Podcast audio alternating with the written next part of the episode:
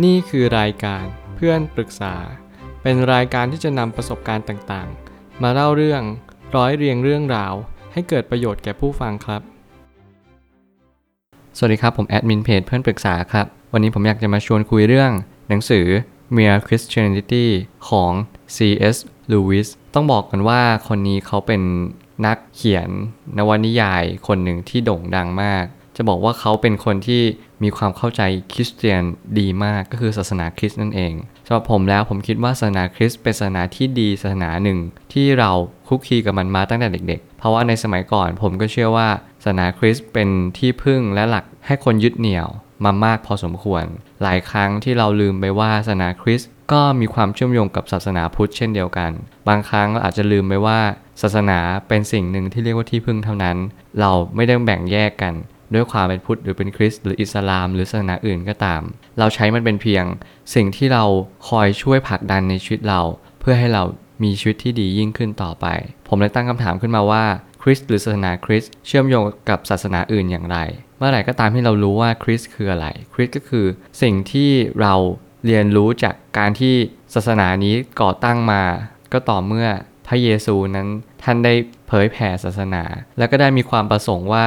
อยากจะช่วยเหลือคนอื่น เพราะพระเยซูท่านเชื่ออยู่อย่างหนึ่งว่าการให้จะเป็นสิ่งที่ทำให้โลกนั้นน่าอยู่มากขึ้น หลายคนอาจจะลืมไปว่าการให้เนี่ยเป็นสิ่งที่สำคัญมาก ไม่ว่าศาสนาไหนก็เชื่อว่าการให้ยิ่งให้ยิ่งดี เชกเช่นเดียวกัน แม้กระทั่งศาสนาพุทธก็ตาม เราก็ย่อมเชื่อว่าศาสนาพุทธเนี่ยเป็นศาสนาของการให้ของการให้ทาน แต่ก็จะมีหลักขั้นตอนอื่นๆ มากขึ้นอีก ความดีและความไม่ดีคือสิ่งที่คริสเน้นย้ำเสมอ คนเขียน ได้เน้นย้ำที่ดีมาก เขาถามและตั้งปรัชญาว่า ความดีกับความถูกต้องคือสิ่งเดียวกันหรือเปล่า บางครั้งเราอาจจะลืมไปว่า เออสังคมหล่อหลอมให้เรามองแบบบิดเบือนไป ศาสนาคริสต์บอกว่าสิ่งที่ถูกต้องคู่ความดีเสมอ ซึ่งผมก็เห็นด้วยว่า เออหลายครั้งที่เราลืมไปว่า เราดำเนินสิ่งที่ถูกต้อง แต่เฮ้ยทำไมเราเดินทางที่ไม่ดี เพราะว่าเราเอาถูกต้องคู่กับถูกใจ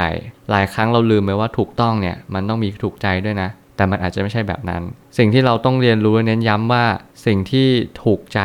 จะเป็นทางที่ผิดเสมอ นี่คือสิ่งที่ผมคิดว่าผมได้เรียนรู้จากศาสนาคริสต์และเป็นเป็นสิ่งที่สำคัญที่เชื่อมโยงกับศาสนาพุทธอย่างลึกซึ้งต้องยอมรับว่าบางความหมายมีนัยยะอย่างลึกซึ้งต้องพิจารณาอย่างแยบคาย เมื่อไหร่ก็ตามที่เราเข้าไปอ่านในหนังสือแบบนี้ เราต้องระลึกเสมอว่ามันไม่ใช่แค่หนังสือที่เราจะอ่านเพลินๆ สิ่งที่ต้องใส่ลงไปคือใส่จิตวิญญาณในการอ่านให้ได้มากที่สุด และเราก็จะเรียนรู้ว่า อ๋อ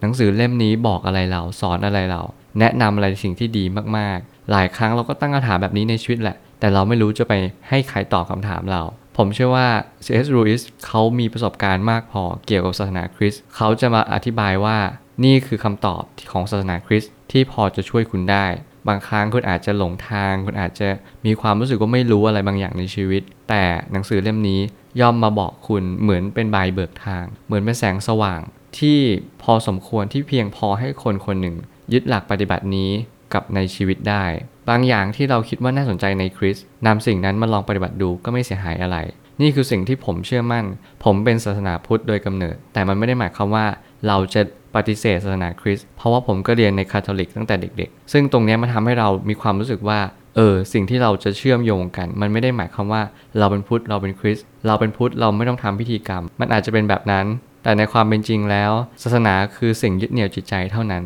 เราจะไม่ใช้ศาสนาเป็นเพื่อการแบ่งแยก แต่เราจะมองว่าอ๋อคนนี้เขามีแนวคิดนี้ คนนี้เขามีแนวคิดนั้นแต่มันก็ไม่ได้หมายความว่าเรานับถือแล้วเราจะรู้แก่นของศาสนาจริงๆ หลายครั้ง แก่นนั้นคล้ายกันเชื่อมโยงกันเป็นหนึ่งเดียว เราหาให้เจอ หาค่ากลางหาตรงกลาง เพื่อเราจะเรียนรู้ว่าแต่ละศาสนาเนี่ยสอนสิ่งที่ดีเหมือนกัน มันไม่ได้หมายความว่าเขาสอนสิ่งที่ไม่ดีนะ แต่มันทำให้เราเข้าใจว่าเราเรียนรู้ที่จะพัฒนาตัวเองไปในจุดที่ดี ซึ่งเหมือนเหมือนกัน คล้ายๆกัน ถ้าเราเอาจุดเชื่อมโยงกัน มันก็จะเป็นสิ่งที่เรา มันก็ทำให้เราเข้าใจได้ว่า อ๋อ นี่คือชีวิต ชีวิตนั้นคล้ายกัน คล้ายกันเป็นหนึ่งเดียวกัน หลอมรวมเป็นสิ่งเดียวกันนั่นเอง และสุดท้ายนี้สำหรับคนที่ต้องการรู้จักคริสอย่างลึกซึ้ง และคริสก็คือส่วนหนึ่งของธรรมชาติเช่นกัน นี่คือสิ่งที่ผมได้รับจากหนังสือเล่มนี้ เพราะผมเชื่อว่าหลายครั้งที่เราอ่าน เราย่อมไม่เข้าใจว่าสิ่งที่หนังสือหรือผู้เขียนต้องการสื่อคืออะไร แต่เมื่อไหร่ก็ตามที่เราใช้จิตวิญญาณ เราเรียนรู้ที่จะ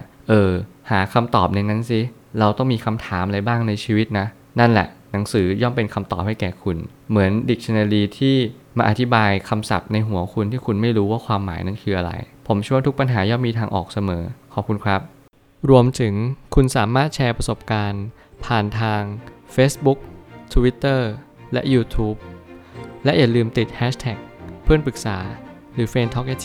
ด้วยนะครับ